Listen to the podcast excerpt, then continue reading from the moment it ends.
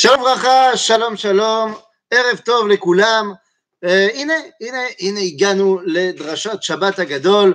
Uh, אני חייב לומר, בצורה מאוד מוזרה, uh, אני בשמחה הייתי שם טלית uh, כדי לא, לא לרדת מן המסורת, אבל מכיוון שאנחנו בלילה ולא נוהגים, uh, חוץ מערב יום הכיפורים, לא נוהגים לשים טלית בלילה, לכן אני לא עם טלית, אני מאוד מקווה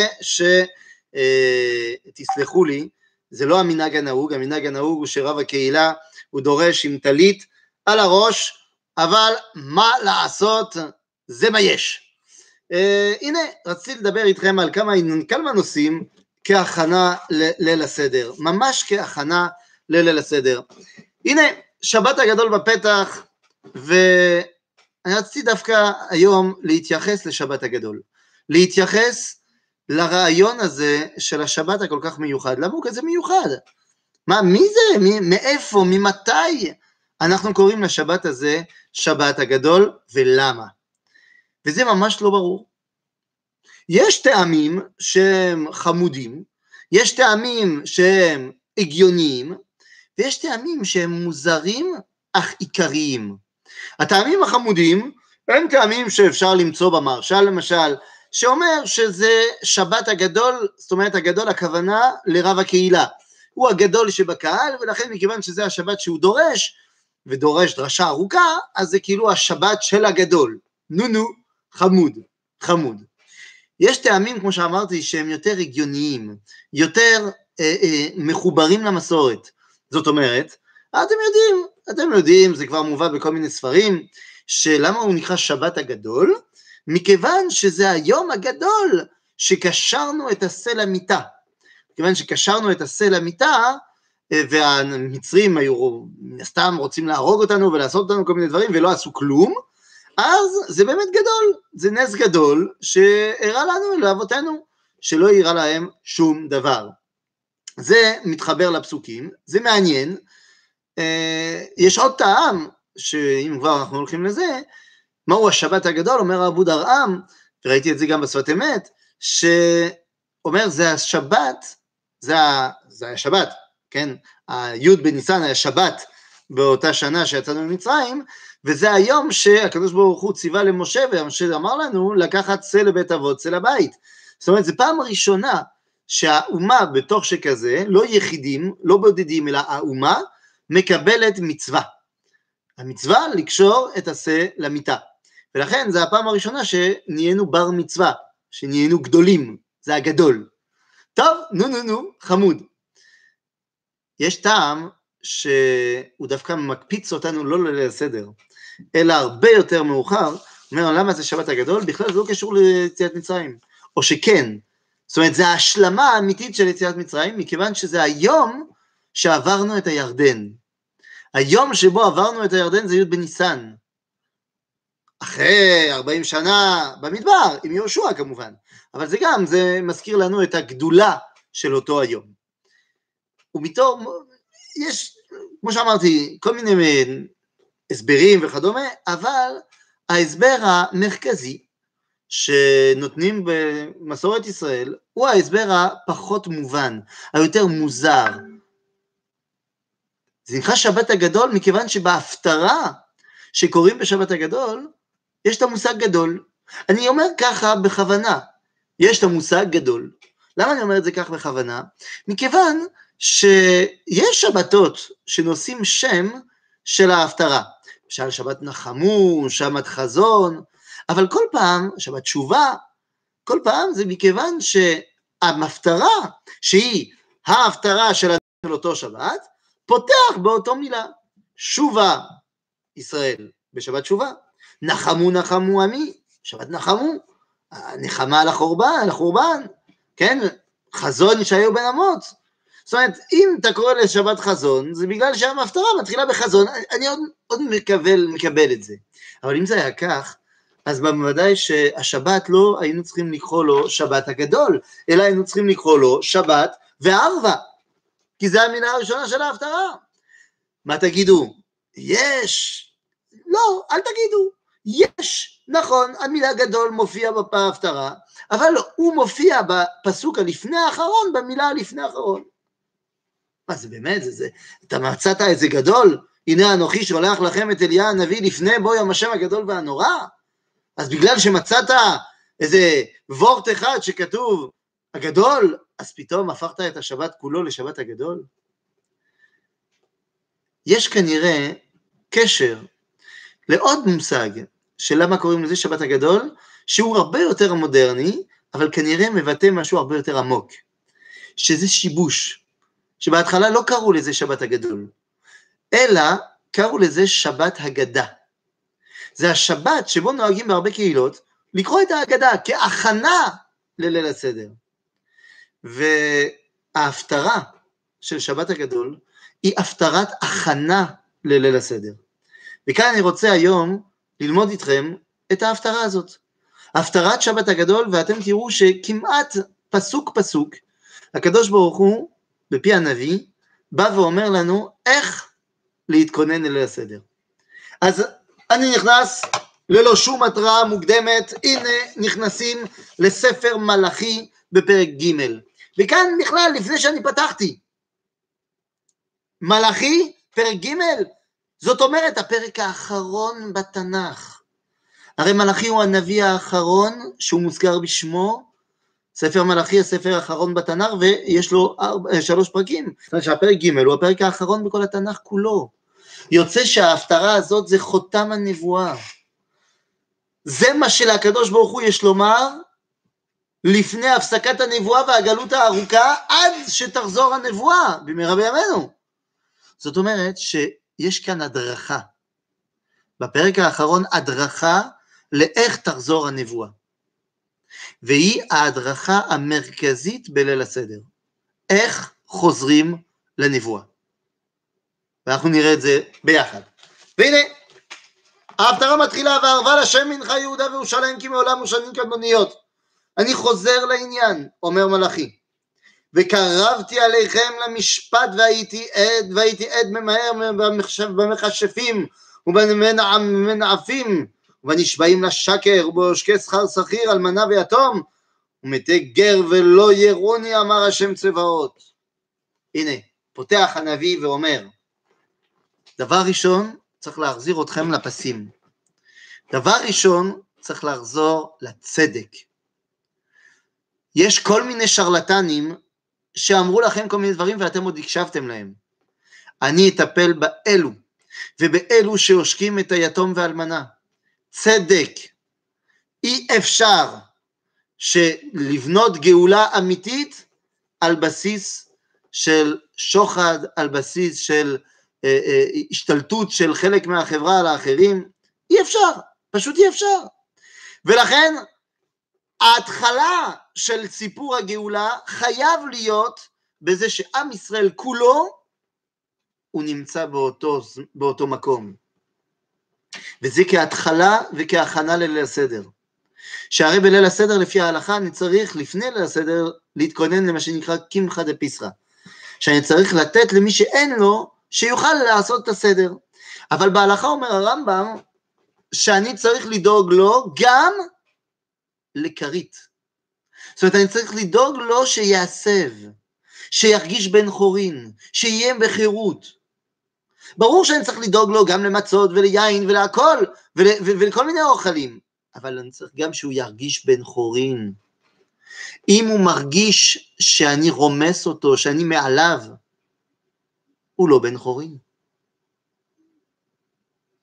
אני זוכר, לפני כמה שנים טובות, הייתי בשבת, הוזמנתי לשבת עם, אה, אצל מישהי שברוך השם, כנראה שהקדוש ברוך הוא חנן אותה בכל טוב.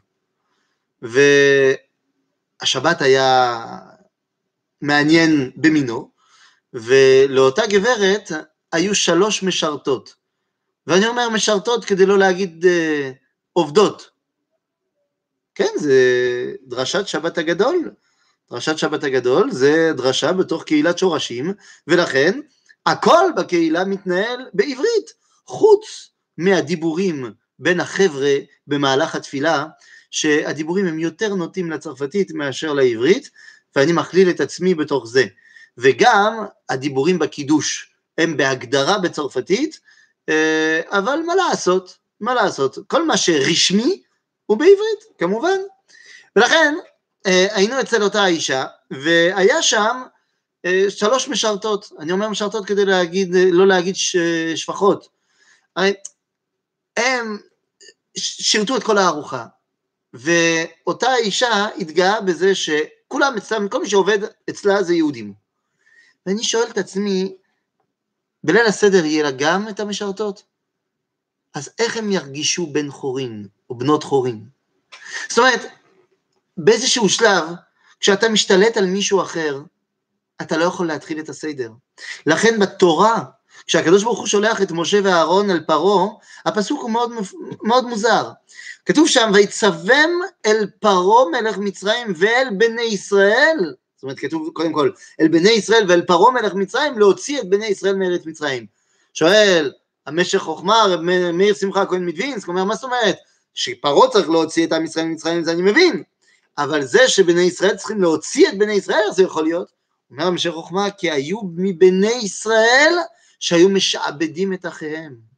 הוא אפילו הולך רחוק ואומר שאותם בני ישראל ששיעבדו את אחיהם, זה ראובן, שמעון ולוי, שבטי ראובן, שמעון ולוי. בקיצור, בתחילת הסדר אתה צריך לדאוג שכולם נמצאים וכולם בני חורין. לכן אומר הנביא, קודם כל, אתה רוצה מהלך הגאולה? קודם כל, אני אטפל בכל מי שעושקי שכר שכיר, אלמנה ויתום, וכל המחשבים והמענפים שגורמים לך להאמין בשטויות. עכשיו החזרנו את הסדר, אז יאללה, אפשר להמשיך. כי אני השם לא שיניתי ואתם בני יעקב לא חיליתם. אני לא שיניתי, מה זאת אומרת לא שיניתי? ואתם לא חיליתם. מה הייתה ההבטחה שלי? מה זה לא שיניתי? אני עכשיו מתגלה אליכם כמו שאני התגליתי לאברהם, ליצחק, ליעקב. מה אני הבטחתי? שיהיה עם ישראל, ושיהיה ארץ ישראל, ושביחד, נו, ואתם לא גיליתם. הייתם בגלות כל כך הרבה שנים. נו, אתם עדיין פה, ואתם יודעים מה? חזרתם לכאן. זאת אומרת, אומר הקדוש ברוך הוא, כל הגלות שעברתם, זה לא משהו שהוריד אתכם מן התוכנית, אלא אדרבה. זה נתן לכם זמן להעצים את התוכנית ולהוציא אותו לפועל. אומר האור החיים הקדוש על השאלה האם הגאולה באה בדור שכולו חייב וכולו זכאי, אז בסדר, אז כבר אמרו האומרים שזה או ככה או ככה, אבל יותר נוטה לכיוון של כולו חייב. אומר האור החיים הקדוש, אבל אתה לא מבין. עדיין אם עם ישראל עוזב את התורה ואת המצוות, יש לו זכות עצומה, ועל דרך הזכות הזו הוא יכול לקבל את הגאולה, ומה הזכות? שיש עדיין יהודים. זאת אומרת, הכי קל היה בגלות להתבולל. להתחתן עם זה גויה, להמיר את דתך, ככה סוף סוף נגמרו הפוגרומים, נגמרו כל הרדיפות, והנה, יש עדיין עם ישראל שצריך לגאול אותו. איזה זכות. הם שמרו על המסורת שלהם. הם, אפילו הם לא שמרו על המסורת, שמרו על זה שהם יהודים, אה, זה מספיק טוב. לכן, אנוכי לא שיניתי, ואתם לא חיליתם. למימי אבותיכם סרתם מחוקיי, ולא שמרתם, אז בסדר, אז, אז, אז, אני לא שיניתי, אתם לא חיליתם, אבל אתם עשיתם שטויות. לכן שובו אליי, ואשובה אליכם, אמר השם צבאות. שובו אליי, אומר הקדוש ברוך הוא, אתם רוצים עכשיו גאולה? יאללה, שובו אליי. מה זה שובו אליי? איך שובו אליי? שובו אליי ב... לא קיימתי שבת, עכשיו אני משומר שבת, לא אכלתי כשר, אני אוכל כשר, לא הנחתי תפילין של רבנו תם, יאללה. אז שיהיה ברור, טוב לאכול כשר, טוב לשמור שבת, טוב להניח תפילין של רבנו תם אפילו. אבל לא על השיבה הזאת מדובר כאן. אנחנו בדורו של מלאכי.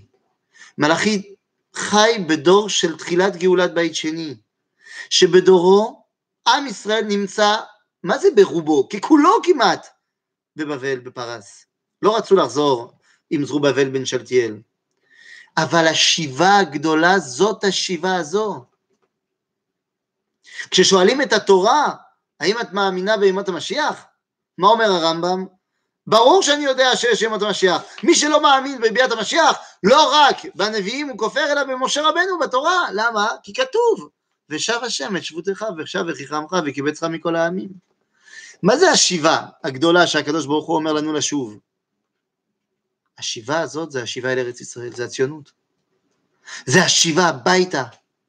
ולכן אומר הקדוש ברוך הוא בתחילת ליל הסדר, ריבונו של עולם, תחזור הביתה. כי זה ההתחלה של ליל הסדר, אני מזכיר לכם. איפה אתה נמצא בליל הסדר? אתה נמצא בירושלים. מה, יכול להיות שאתה בליל הסדר בפריז? לא יכול להיות. טוב, יכול להיות שאתה בליל הסדר בבני ברק, כי עכשיו בני ברק היא בהסגר מלא, אבל בסדר. אתה בירושלים, אתה במקדש. לכן אומר לך הנביא, שובה אליי, ואשובה אליכם, אמר השם צבאות, ואמרתם במה נשוב? אתה אפילו לא זוכר מה צריך לעשות. מה זה הבמה נשוב הזה? אתה רוצה לחזור אל השם, אבל אתה מתבלבל, אתה לא יודע מה זה לחזור אל השם.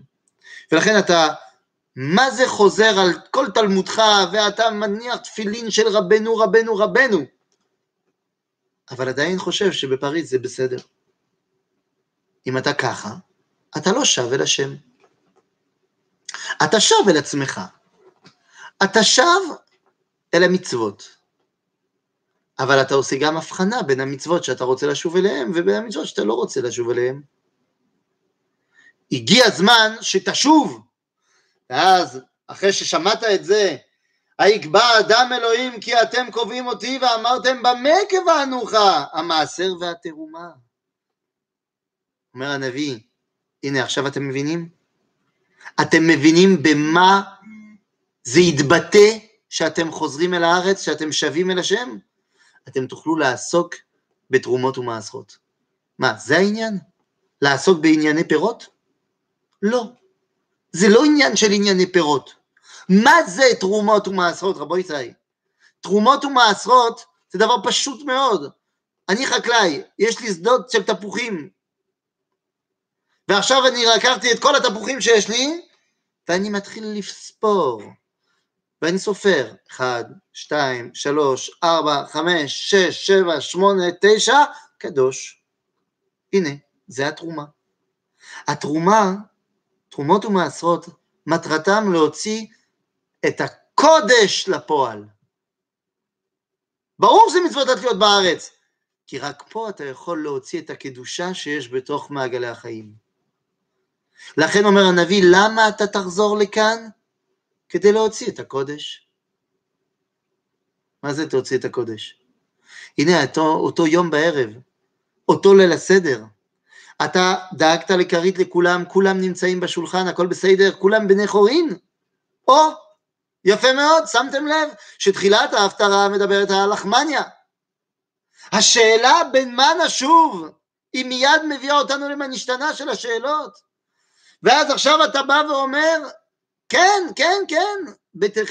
סליחה, עבדים היינו לפרעה במצרים, ומתחילים לספר את כל הסיפור. כדי מה לעשות? כדי להגיע. ועכשיו אנחנו פה, ואנחנו נותנים תרומות ומעשרות, אנחנו שבנו אליך באהבה, ועכשיו אפשר לגלות את הקדושה, ואכן במהלך הערב אנחנו נאכל קורבן. זאת אומרת, המאכל הוא בקדושה. ולכן ברור שהקורבן הזה, אני לא אוכל אותו בלי כמה אה, סיידישים, מה שנקרא.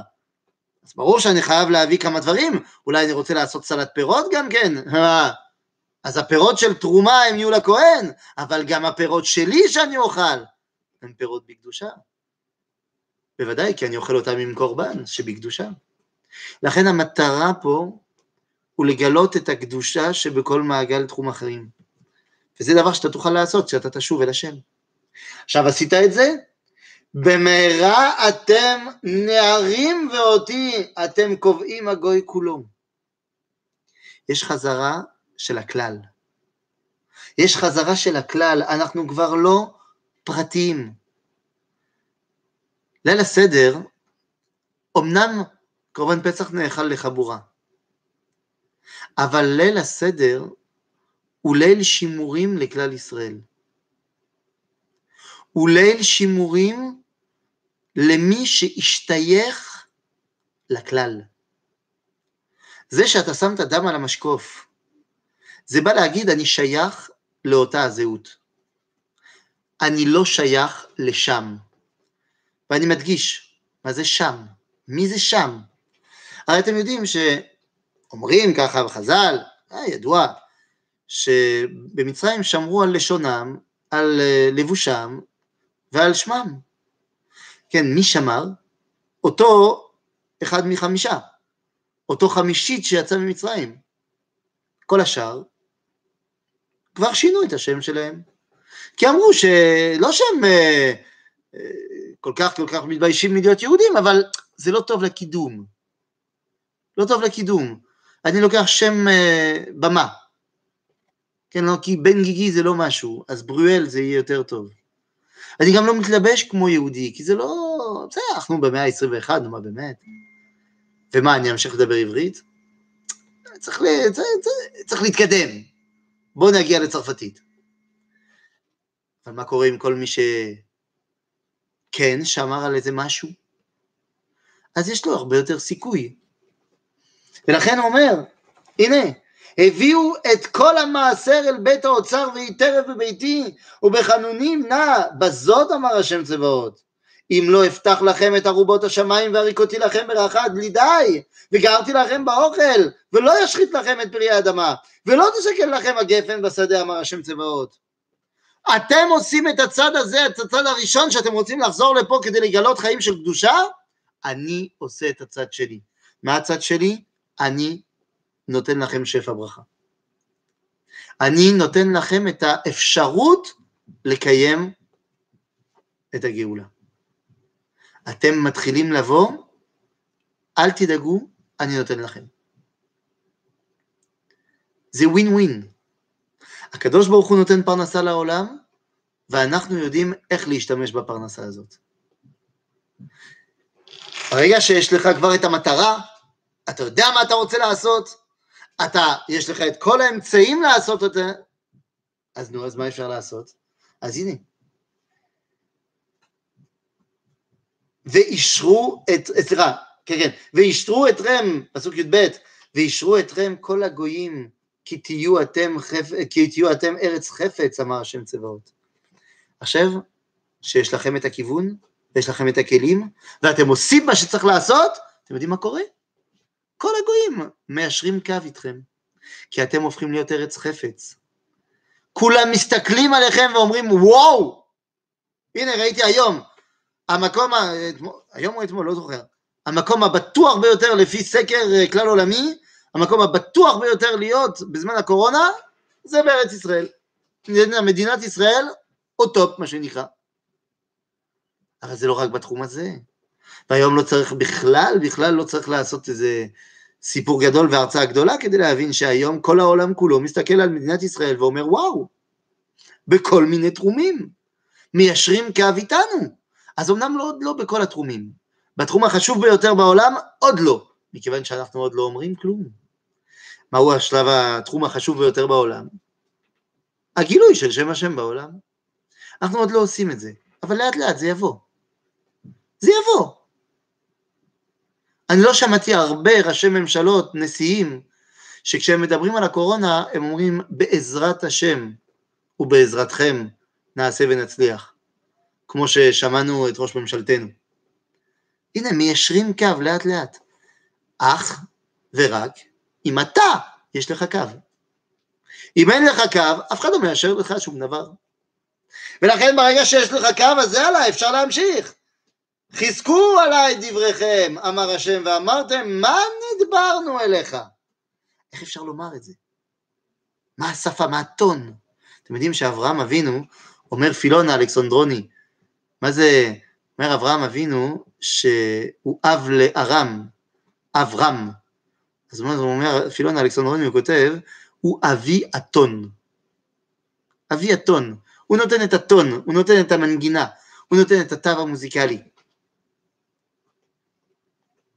מה נדברנו עליך? אמרתם, שב עבוד אלוהים ומה בצע כי שמרנו משמרתו וכי הלכנו כדורנית מפני השם, מפני השם צבאות ועתה אנחנו מאשרים זדים גם נבנו עושכי רשעה גם בחנו אלוהים וימלטו אנחנו באים ואומרים, אתה יודע מה? הגיע הזמן להחזיר את עצמנו בתשובה, וכך נוכל להחזיר את כל העולם בתשובה. אנחנו מאשרים זדים. מה זה מאשרים זדים? אנחנו פתאום מבינים שמה שחשבנו שזה זדים, עוברי עבירה, בעצם הם מאשרים אותנו. אנחנו מאשרים אותם והם מאשרים אותנו.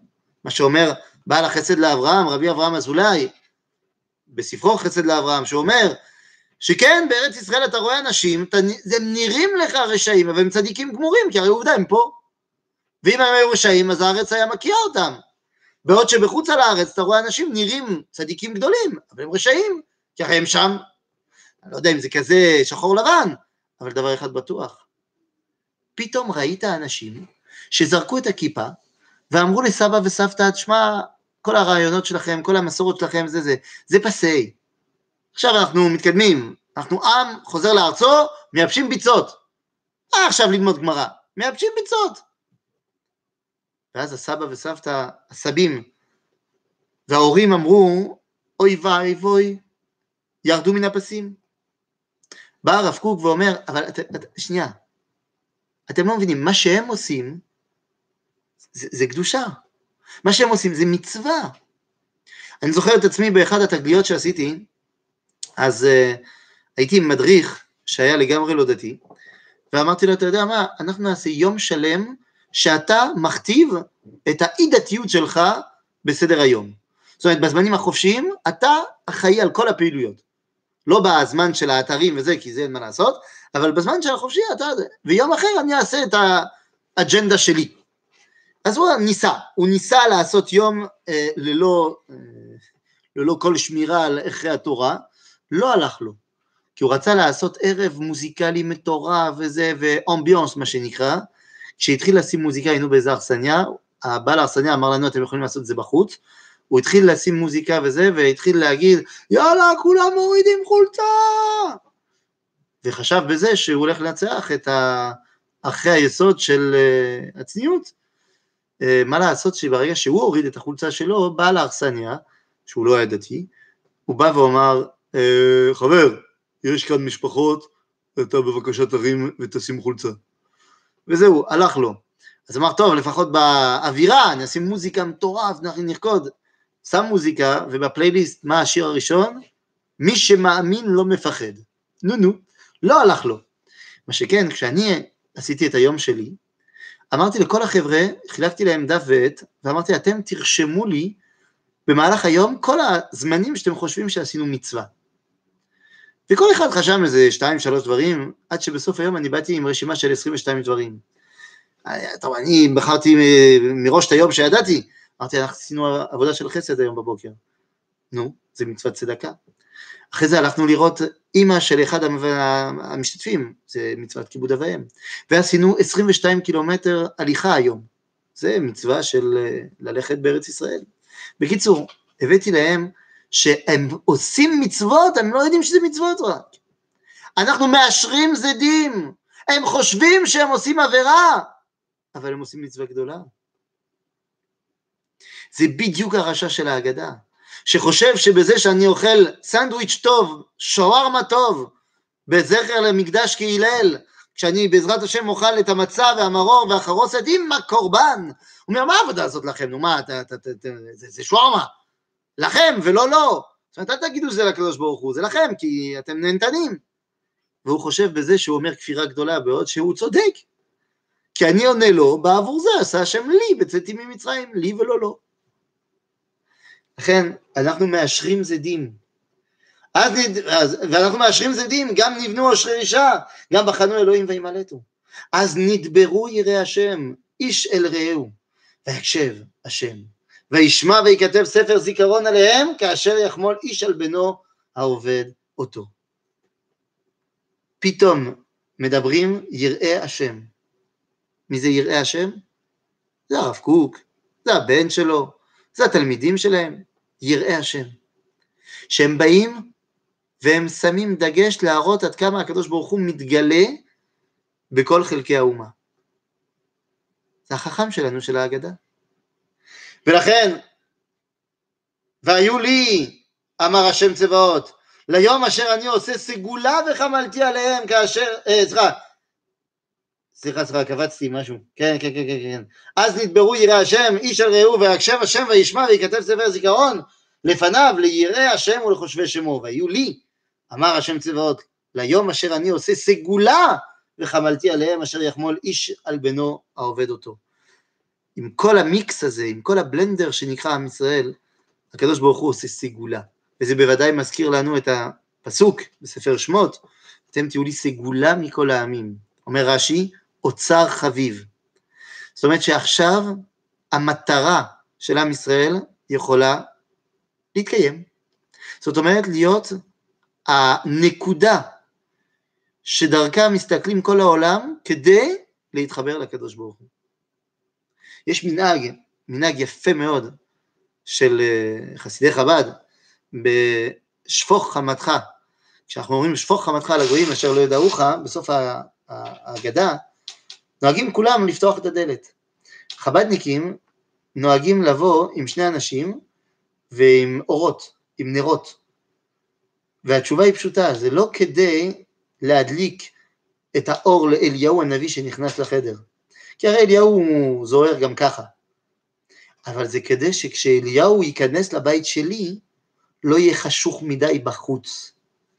שאני אוכל להאיר את העולם החשוך גם כן. וזה בדיוק העניין. ואז, ושבתם וראיתם בין צדיק לרשע, בין עובד אלילים לאשר לא עבדו, פתאום אתם תדעו להבחין מי הוא באמת צדיק ומי הוא באמת רשע. ולא כל מי שנראה צדיק הוא צדיק, ולא כל מי שנראה רשע הוא רשע, מה שאמרנו מקודם. כי הנה היום בא בוער כתנור, והיו כל זדים וכל עושה רשעה, קש וליאת, סליחה, אותם. היום הבא, אמר השם צבאות, אשר לא יעזוב להם שורש וענף, שורש וענף. אני לא אתן לרשע לצאת. הוא שורש, הוא ענף, הוא נשאר בפנים. הוא צריך uh, קצת uh, חימום בתנור, אבל נשאר בפנים. מה שאומרים לרשע, אילו היה שם, לא היה ניגל, אבל עכשיו, כמו הרב קוק, אתה כאן, אתה לא שם, אז אתה ניגל בעל כוחך, אז מה אתה עושה בעיות? עכשיו סידרתי את העניין בפנים, הנה. וזרחה לכם ירא שמי שמש צדקה ומרפא בכנפיה ויצאתם ופישתם, סליחה, כגלי מרבה. הנה, עכשיו ויזרח לו השמש. מה זה ויזרח לו השמש? מה שהקדוש ברוך הוא אומר ליעקב, שהוא מנצח את המלאך, עכשיו זה הזמן שאתה תאיר. ויזרח השמש ליראי השם, ליראי שמו, שמש צדקה ומרפא. מה זה, מה, מה זה שמש מרפא? שמש מרפא בוודאי, מה זה שמש מרפא? הגמרא אומרת שלעתיד לבוא, הקדוש ברוך הוא מוציא חמה מנרתיקה, וצדיקים מתרפים בה, ורשעים נידונים בה. למה צדיקים מתרפים בה? מסיבה אחת פשוטה. הרי השמש הזה, הוא שרף אותם מלפני זה, בגלל שהם שמו קרם שהוא לא היה מתאים לאותו שמש. אבל פתאום הקרם שיש להם, שהוא קרם שהוא רוצה כמה שפחות לשים מסכים. הם, הצדיקים, חיו בלי מסכים, לכן נשרפו בגלל עוצמת השמש והטבע. אבל עכשיו הם ניצחו את הטבע. זהו, המסכים שלהם שאין להם, הם מגלים באמת את הקדוש ברוך הוא. לכן הם מתרפים בזה. ועשותם רשעים כי יהיו אפר תחת כפות רגליכם ביום אשר אני עושה אמר השם צבאות. ולכן זכרו תורת משה, כדי שכל זה יהיה. אומר מלאכי, אני עכשיו בתחילת זמן, אמנם מלאכי הוא בתחילת ימי בית שני, אבל הוא יודע שבית שני זה יהיה בית המקדש, מה שנקרא בית המקדש, בית המקדש צ'יק. זאת אומרת, זה יהיה גאולה טונת, שכינתונת יש בבית שני, לא באמת שכינה. לכן הוא יודע מלאכי, שעוד יבוא גלות לאחר מכן, וכדי שתשרוד את הגלות הגדולה ותחזור כמו שצריך, אז זכרו תורת משה, לא תורת אהרון, לא תורה שהיא דרך, דרך הנבואה יודעת לפעמים לעבור עבירה ולגרום לאנשים לעבור עבירה כדי לחזור אל השם. זה תורת משה, בגלות אתה לא יכול לזוז, אתה לא יכול לזוז לשנייה. תורת משה. מילימטר מההלכה אתה לא תזוז, כי אם אתה תזוז מילימטר מההלכה בגלות, אתה מתבולל. לכן זכרו בגלות תורת משה, עבדי אשר ציוויתי אותו בחרב על כל ישראל חוקים ומשפטים. אבל אל תדאג, עוד יבוא יום שנצרף עם משה כוח אחר. הנה אנוכי שולח לכם את אליה הנביא לפני יום הגדול והנורא.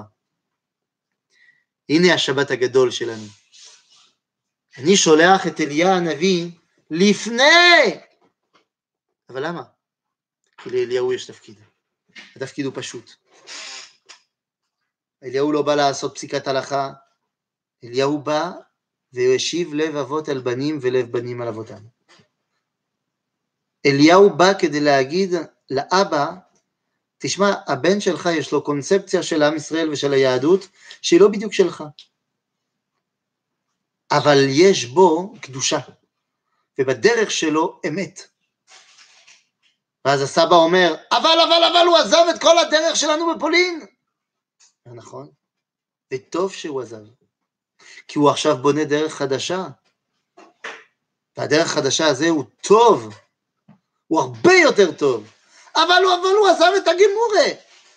או, הוא עזב את הגמורה, אתה יודע למה? כי הוא לא לומד עכשיו את הגמורה, הוא חי את הגמורה. אבל וישיב לב אבות על בנים ולב בנים על אבותם. ואז אליהו בא מגיע לצעיר, ואומר, אתה יודע, כל מה שאתה חווה, כל מה שאתה חי אותו, וזה כל כך אמת בשבילך, אתה יודע שסבא למד את זה בגמרא? אתה יודע שינקת את זה במסורת הדורות? זאת אומרת, אתה חווה את הדברים, הלימוד של ההורים הביאו אותך בסוף לדרך החדשה.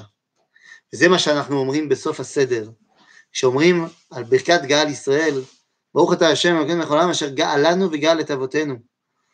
הוא הביאנו, הביאנו למועדים, יביאנו למועדים אחרים, ואז נודה לך שיר חדש על גאולתנו ועל פעילות נפשנו. כל ההתחברות אל המסורת של כל הדורות, של כל הגלות, מביאה אותי את ההבנה, להבנה עד כמה השיר החדש שהנשאר בדורי, היא שיר שמגלה בפה מלא, שברוך אתה השם גאל ישראל, שהקדוש ברוך הוא תפקידו הוא הגואל המתמיד של ישראל. ולמה הוא עושה את זה? כדי שבסוף אני אוכל להגדיל אותו ולהקדיש אותו ולקדש אותו לעיני עמים רבים. ואז אותם עמים רבים יסתכלו עלינו ויגידו בואו נעלה אל הר השם, אל בית אלוהי יעקב, ויורנו מדרכיו, ונלכה ונלכה באורחותיו, כי מציון תצא תורה ודבר השם בירושלים. ואז הם יגידו קומו ונעלה ציון אחרי הקורונה, אחרי ההסגר, ואז נוכל ללמד אותם את דרך השם לעשות צדקה ומשפט בעולמו. שיהיה חג שמח לכולם ושבת שלום.